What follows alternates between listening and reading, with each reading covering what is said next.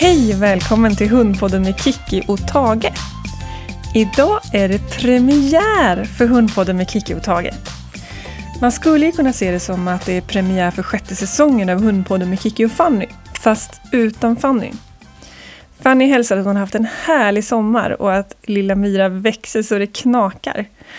Det kommer bli väldigt tomt här utan Fanny, men jag och Tage lovar att vi ska hålla fanan högt och göra vad vi kan för att täcka upp för henne. Och vi kommer ha massor av spännande gäster som hjälper oss.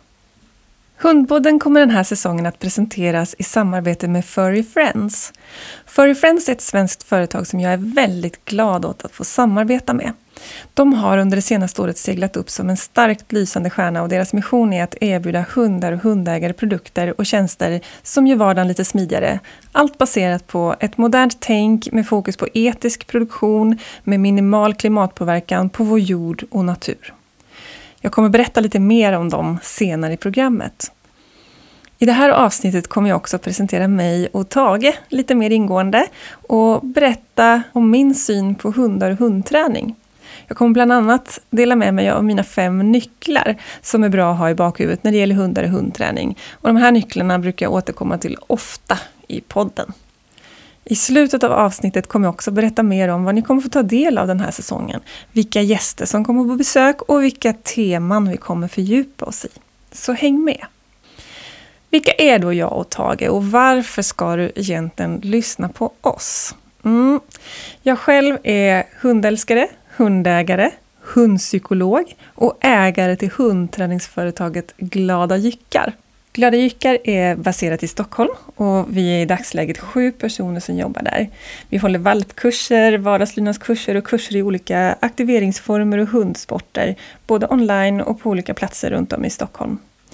Jag själv jobbar framförallt med hundar och hundägare med lite större utmaningar som rädslor, stress, aggressiva beteenden och annat som kan ställa till det i vardagen. Och Tage då, han är en beagle på fyra och ett halvt år. Han älskar allt som har med nosen och nosarbete att göra och framförallt spår. Vi tränar både personspår och viltspår. Han är också en av de smartaste och klurigaste hundarna jag haft i min familj. Och det är ju både fantastiskt kul och spännande och lärorikt, men också lite utmanande ibland för att man får försöka klura ut vad han har i görningen och ligga steget före. Utöver spår så håller vi också på med rallylydnad som vi också tävlar i och tycker är super, super kul. Vi ska snart börja tävla mästarklass här i meningen. Eh, vi håller också på med nosework, mest sådär lite på fritiden utan några tävlingsambitioner men som en jätte, jättebra vardagsaktivering. Och nu på sistone så har vi också börjat träna freestyle och HTM som står för Heelwork to Music och är en del av freestylesporten. Vi fick upp ögonen för freestyle i ett avsnitt där vi intervjuade Anna Larsson om den här sporten i sista säsongen av Hundpodden med Kiki och Fanny. Så att om ni inte har lyssnat på det redan så kan jag varmt rekommendera att lyssna där. Kanske blir ni också inspirerade och börja träna den här roliga hundsporten. Tage är också min närmaste kollega skulle man kunna säga. Vi tillbringar väldigt mycket tid tillsammans på jobbet och han är helt ovärderlig när det gäller till exempel hundmötesträning. Jag träffar många hundar i mitt jobb som har problem just med hundmöten. Det kan vara antingen att de har alldeles för hög förväntan på ett hundmöte och går upp i stress för att de inte kan eh, hålla sig lugna helt enkelt. Men det kan också vara att de är rädda eller osäkra i den här situationen. Och då är det helt fantastiskt bra att ha en, en lugn och trygg hund som Tage som, som kan ställa upp och vara övningsobjekt. Nog nu om oss.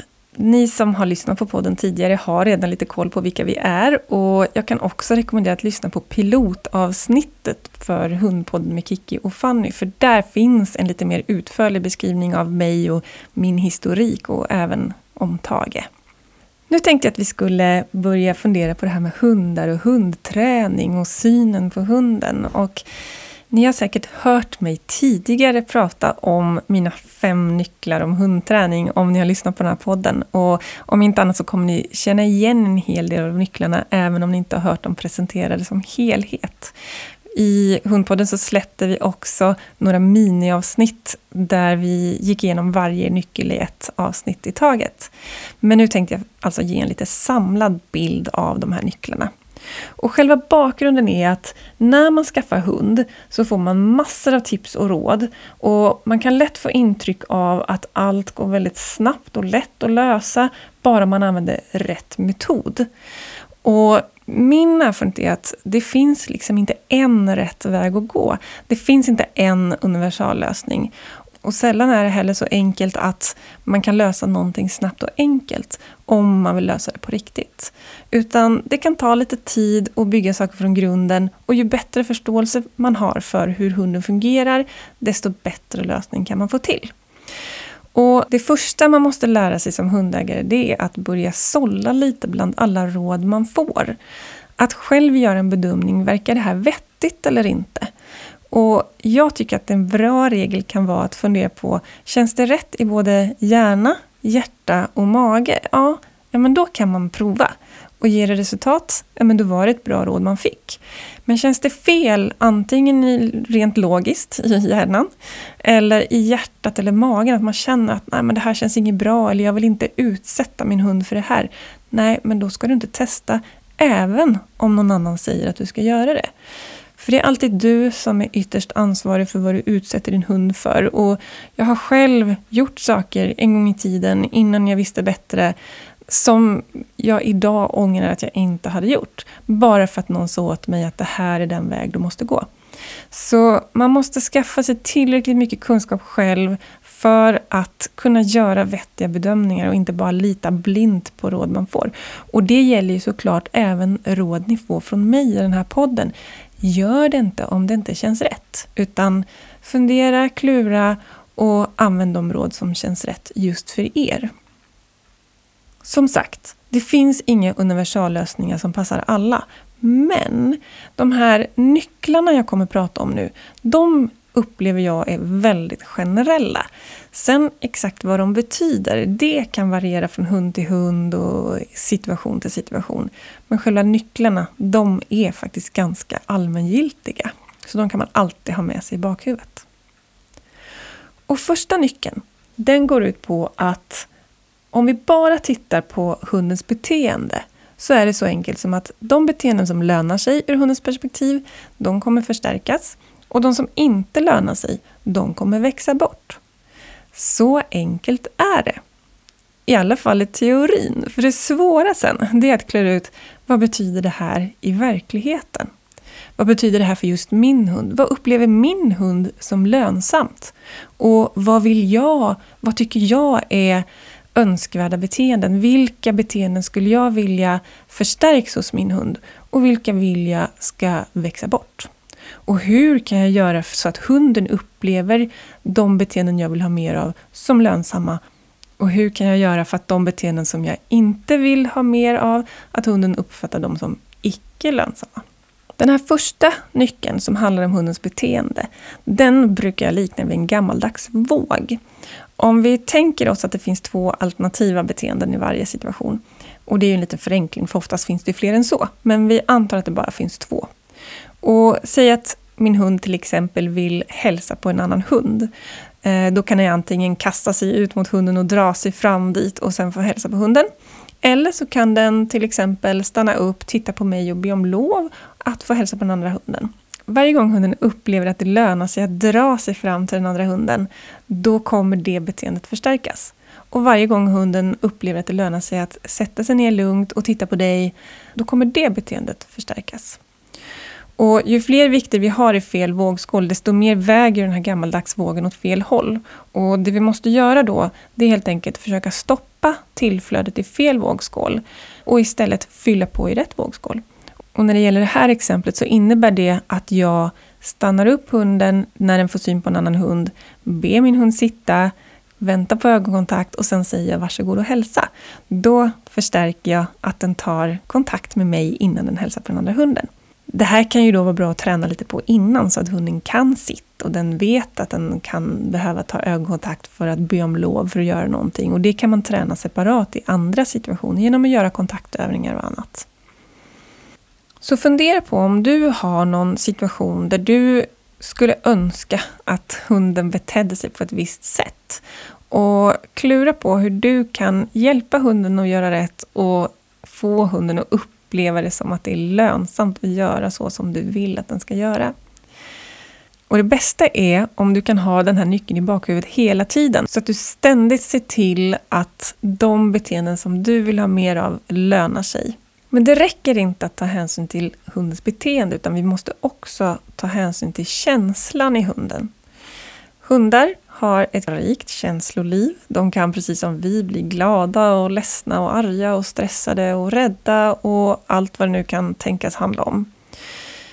Vi brukar likna känslan i hunden vid ett trafikljus. Hunden kan vara på grönt ljus, gult ljus, rött ljus eller egentligen alla nivåer däremellan. Och ju mer känslor, desto mindre logik. Så när hunden är högt upp i trafikljuset, då kan man säga att den här första nyckeln, Eh, där vi pratar om hundens beteende, den slås ut lite grann för att logiken försvinner. När hunden är på grönt ljus, då har vi oftast inget problem med hundens beteende, utan den gör oftast ungefär det som förväntas av den och problemen börjar först när hunden hamnar på gult ljus. Då börjar vi få en massa oönskade beteenden som kan ställa till det kanske både för hunden och för oss. Och hamnar hunden på rött ljus, då är den helt blockerad av känslor och då finns det inte mycket logik kvar alls, utan vi får bara reflexmässiga eh, reaktioner. Om det är så att ett oönskat beteende är en direkt effekt av en stark känsla, då måste vi jobba med känslan i hunden snarare än med själva beteendet. För att om vi bara försöker jobba bort beteendet, men inte ta hänsyn till känslan, då kommer ju liksom problemet finnas kvar. Men vi har tränat bort hundens förmåga att visa vad det är den känner. Och då kan det faktiskt bli lite som en tickande bomb, att okej, okay, hunden känner en massa saker, men den visar inte det. Och sen helt plötsligt så hamnar den så högt upp i trafikljuset så att den fullkomligt exploderar. Och då kan vi få mycket allvarligare problem än vad vi hade innan. Säg exempelvis en hund som är rädd och morrar för att den visar att den vill vara i fred. Och så blir vi arg på den för att den morrar. Då kanske den inte vågar morra längre, men den kommer ju inte bli mindre rädd i situationen, utan tvärtom. Och blir den då ännu mer rädd eller helt plötsligt känner sig trängd, då finns det risk att den faktiskt biter istället för att morra och kanske låter bli att tala om genom att morra att den är rädd. Även när vi tränar in nya beteenden så är det viktigt att man tar hänsyn till känslan i hunden. Så att man får den känsla man vill ha kopplad till beteendet redan från början. Säg att jag till exempel vill lära hunden att eh, ligga och koppla av på en filt. Då vill jag ju lära hunden att verkligen koppla av på filten, inte bara ligga stilla. Och då är det en viss typ av känsla jag vill ha som är ganska lugn och avslappnad. När det gäller inkallning, då kanske jag istället vill ha en helt annan känsla. Full fart i positiv energi mot sin ägare. Och då försöker jag framkalla den känslan redan i början av inkallningsträningen. Och när det gäller att gå fint vid sidan så vill jag ha en mittemellan-känsla. Den ska vara aktiv och positiv men kanske inte lika intensiv som i inkallningen. Och genom att lägga upp träningen så att jag får med mig rätt känsla redan från början, då underlättar jag när jag sen tar nästa steg och, och, kanske vill använda exempelvis gå fint vid sidan för att passera en annan hund. Om hunden är positiv och glad och harmonisk när den går fint vid sidan, då ökar sannolikheten att den klarar det även när det kommer en lite svårare situation än om jag från början har tränat med en annan känsla som är lite mer stressad eller pressad på något sätt. Ofta försöker vi lösa problem i en situation där hunden är för högt upp i trafikljuset. Återigen om vi tar det här exemplet med hundmöten. Om det är så att jag vill lära min hund att kunna gå lugnt förbi en annan hund, då kan det vara för svårt att träna på ett ställe där jag möter en hund i skarpt läge på en eh, trottoar med kanske en meters mellanrum. Hunden kommer vara för högt upp i trafikljuset. Då måste jag börja träna i en situation och träna in grundbeteendet när hunden är på grönt ljus. Och sen så småningom så kan jag stretcha gränserna genom att träna när hunden är på gröngult eller gult ljus. Rött ljus ska jag försöka undvika så mycket som det bara går. För att när hunden är på rött ljus då kommer den inte lära sig någonting vettigt utan tvärtom så kommer det bara bli så att den lättare och lättare hamnar på rött ljus i framtiden. Däremot så kan man ju självklart lägga en träningsplan så att hunden till slut klarar motsvarande situationer utan att hamna på rött ljus. Men vi kan inte gå händelserna i förväg och börja träna där. Det som också kan vara bra att tänka på när det gäller känslan, det är att vi har ju också ett trafikljus i oss, eller vi kan likna vår känsla också vid ett trafikljus. Och när vi åker upp i trafikljuset så är hundarna oftast oerhört lyhörda för det här och vi skickar upp dem i trafikljuset också. Så om jag har en hund som lätt går upp i varv, då måste jag hela tiden jobba med mitt eget känsloläge och hjälpa hunden att komma ner i känsloläge genom att själv hålla mig lugn. Och blir jag arg eller upprörd på hunden när den beter sig fel i en situation där den är stressad, då kommer jag bara stressa hunden ytterligare och öka risken för att problemen blir ännu större. Så om man ska summera andra nyckeln som går ut på att ta hänsyn till känslan i hunden och i dig själv så handlar det mycket om att lägga all grundträning för hunden när hunden lär sig som bäst, det vill säga när den är på grönt ljus. Och sen stretcha gränserna när den är på gult ljus. Och jobba mycket med att hjälpa hunden att hålla sig lugn eh, snarare än att gå in och fokusera på beteendet om den väl har åkt upp i trafikljuset. Tredje nyckeln går ut på att vi måste ta lagom stora steg från nuläget till målet. Vi kan sällan börja träna i slutsituationen. Vill jag ha en hund som kan vara ensam hemma, då kan jag inte bara lämna den ensam hemma i tre timmar och hoppas att det går bra. Utan jag måste börja med något steg som hunden klarar. Samma sak med hundmötesexemplet som jag tog förut. Jag kan inte börja träna i skarpt läge. Det blir för svårt för hunden. Lagom stora steg, det är steg där jag får med mig både rätt beteende och rätt känsla. Och när det gäller hundmöten till exempel, då kanske det är så att för vissa hundar måste jag börja träna på att, att gå fint i koppel utan några som helst störningar runt omkring. Kanske till och med inomhus för vissa hundar. När den klarar det så kanske jag kan börja träna ute i lite mer störningsfri miljö och så småningom med mer störningar runt omkring och till slut med hundar på långt håll och sakta men säkert kortare och kortare avstånd så att jag till slut kan möta hundar på det avstånd som jag och min hund behöver i vår vardag. Men det går som sagt inte att träna i slutsituationen redan från början. Och samma sak med ensamhetsträningen. Jag måste hitta något första steg där jag har både rätt känsla och rätt beteende. Det vill säga hunden beter sig som jag vill och den är lugn och trygg. Även om hunden inte biter sönder saker eller skäller, om hunden är stressad och obekväm i situationen, då kan jag inte fortsätta träningen där utan jag måste backa, hitta ett sätt att göra hunden lugn och trygg och därifrån bygga en stabil grund för att annars så kommer det förr eller senare rinna över för att hunden hamnar för högt upp i trafikljuset. Så tredje nyckeln handlar om att vi måste ta lagom stora steg från nuläget till målet och det är bara du som kan avgöra vad som är målet och det är kanske hunden och situationen som avgör vad som är nuläget. Och lagom stora steg, det handlar om att ta sig så snabbt framåt så att du får med dig både rätt beteende och rätt känsla. Och skulle jag välja mellan beteende och känsla här och prioritera något så är det återigen känslan är det absolut viktigaste för det är det som gör den stabila grunden. Men det kan vara bra ibland att ta hjälp av ett inlärt beteende för att hjälpa hunden att hantera sina känslor. Fjärde nyckeln handlar om relationen mellan dig och din hund. Hundar är ju helt fantastiska på att samarbeta med oss människor, men de samarbetar hellre med sådana som de känner väl och har ett förtroende för, än med främlingar. Och därför så kan det vara bra att verkligen investera lite extra i relationen med din hund. Och jag anser att relationen mellan människa och hund ska vara baserad på trygghet och samarbete. Det är i och för sig så jag anser om alla relationer i livet. Har man en trygg bas, att man känner sig trygg med varandra och kan lita på varandra och dessutom vet att det lönar sig att samarbeta, ja, då kommer man väldigt, väldigt långt. Och Det här är ingenting som, som uppstår över en dag, utan precis som med alla andra relationer så måste man sakta men säkert jobba sig fram till det här. Oavsett om man har fått in en ny valp i familjen eller en omplaceringshund. I den här nyckeln så ingår också att det är jag som måste ta ansvar för relationen mellan mig och min hund. Jag kan inte lägga det ansvaret på hunden.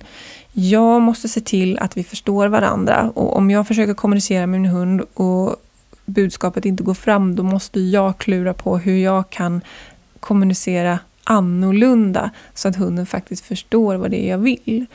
Det ligger också på mitt ansvar att försöka förstå min hund. Varför gör hunden som den gör i olika situationer och vad försöker den egentligen säga till mig? Så jag tycker att en viktig punkt i den här relationsbyggande delen det är att faktiskt lära sig lite mer om hundspråk och studera sin hund och försöka förstå vad den vill i olika situationer så att jag kan möta dens behov på bästa sätt.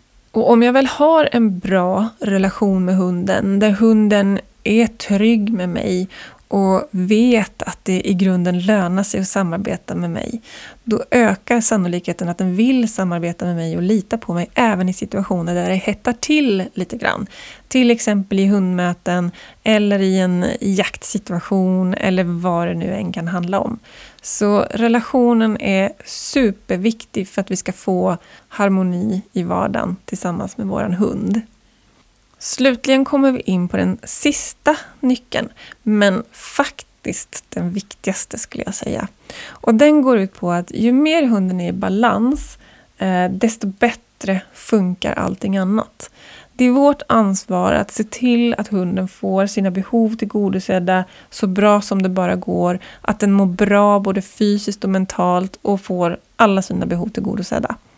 Får den det, då kommer vi inte behöva träna så där vansinnigt mycket vardagslydnad och vi kommer inte få så där vansinnigt mycket problem med hundens känslor, utan då kommer det mesta funka så mycket bättre. Sen kan det självklart vara så att vissa perioder så så är hunden ur balans hur mycket vi än anstränger oss för att tillrättalägga tillvaron kring våra hundar. Dels så ska de gå igenom vissa utvecklingsperioder där hormonerna stökar till det och där det blir lite allmänt rörigt i huvudet och kroppen på hundarna.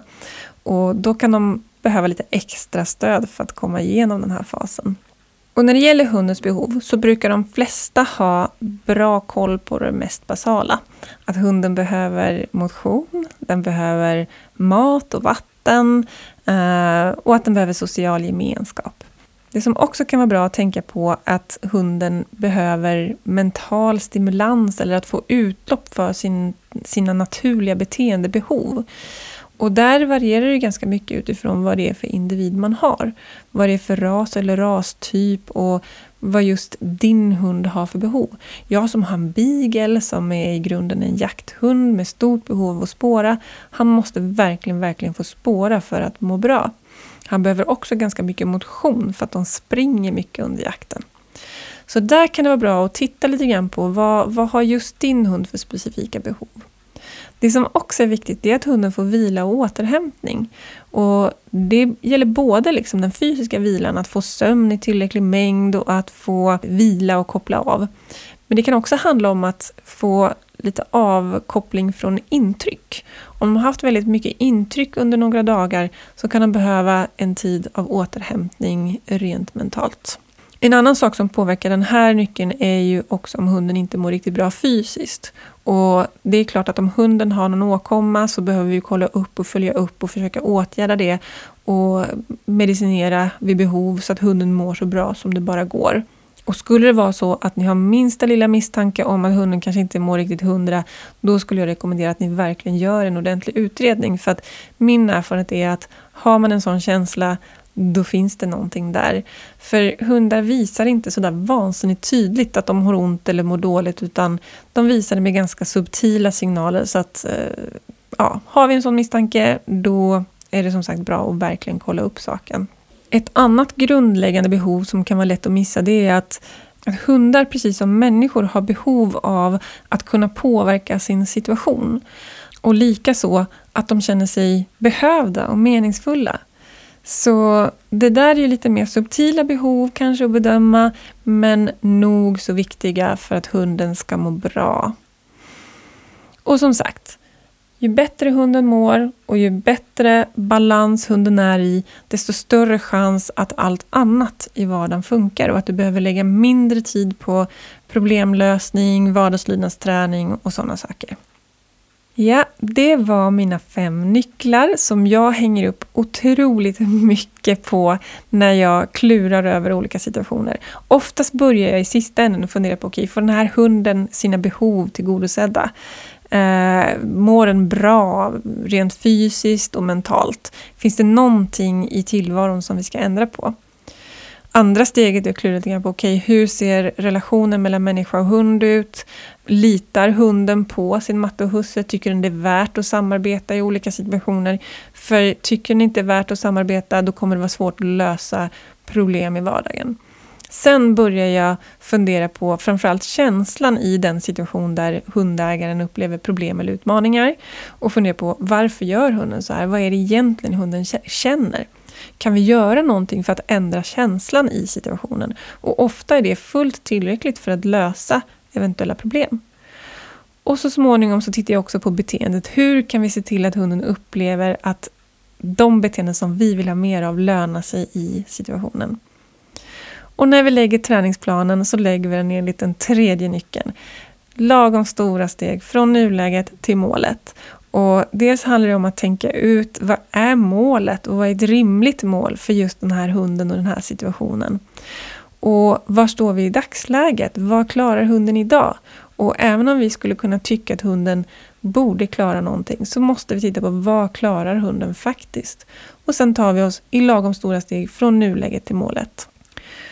Och lagom stora steg, det är så stora steg så att vi får med oss både det önskvärda beteendet och rätt känsla.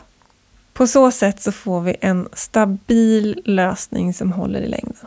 Om du vill veta mer om de här nycklarna och få lite mer kött på benen med fler tydliga exempel och även chans att ställa frågor kopplat till just dig och din hund och er situation, då ska du delta i något av mina onlineföredrag.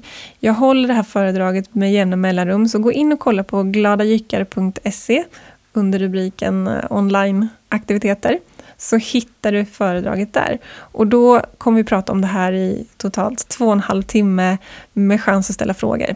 Så välkommen att boka in dig där om du vill veta mer om de fem nycklarna. Om en liten stund så ska jag berätta för dig vad du kan förvänta dig av resten av den här säsongen. Men innan jag gör det så skulle jag vilja presentera min samarbetspartner Furry Friends lite mer ingående. Jag känner ju dem sedan tidigare och för er som är trogna lyssnare så vet ni att vi samarbetade med dem i hela förra säsongen.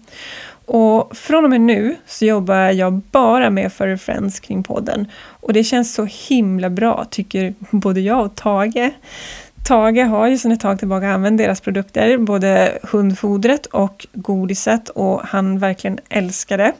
Och om du inte känner till Fur Friends innan så är det så att de erbjuder medvetna hundägare bra produkter och tjänster till din hund. Förutom att erbjuda riktigt bra produkter så är Furry Friends också ett företag som jobbar väldigt aktivt via sina sociala medier i deras community. Och jag som hundpsykolog är även medlem i deras expertpanel.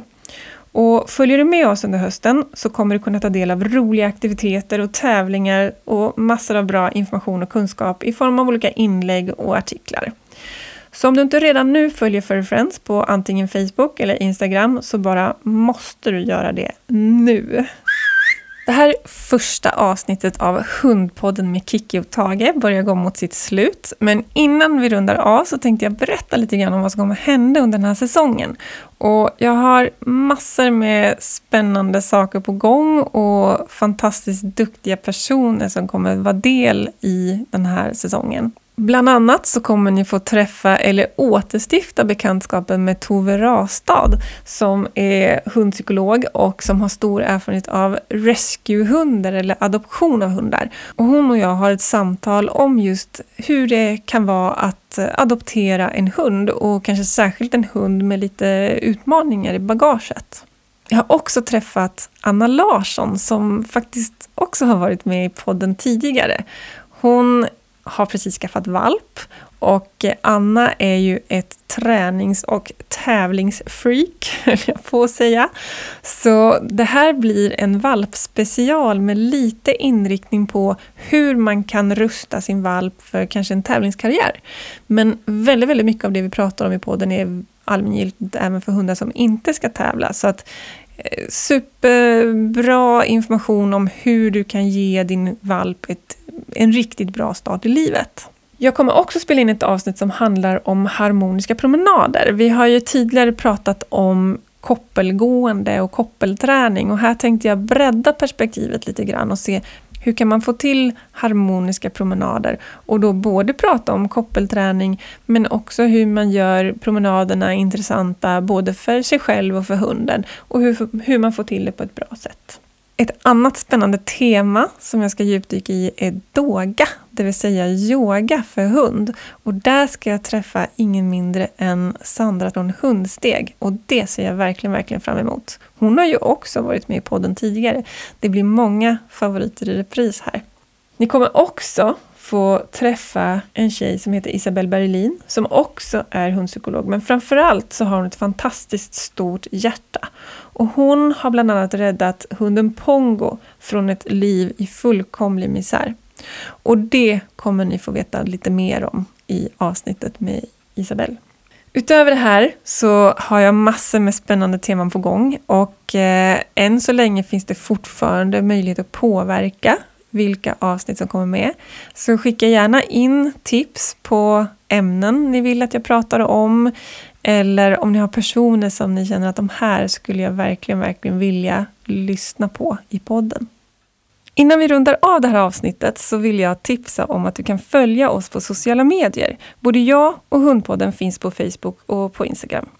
Sök på Kiki Felstenius och på Hundpodden med Kiki och Tage så hittar du oss. På mitt eget konto så får du följa mig i min vardag som hundpsykolog och jag delar med mig av tips och råd och inspiration. Och på Hundpoddens konto så hittar du bilder på våra gäster, får följa med in bakom kulisserna och en massa annat. Vi har även en webbsida, hundpodden.se, där du hittar information om podden inklusive alla avsnitt och extra material. Tusen tack för att du lyssnar på Hundpodden med Kiki Felstenius och Tage the Beagle. Ha en underbar dag!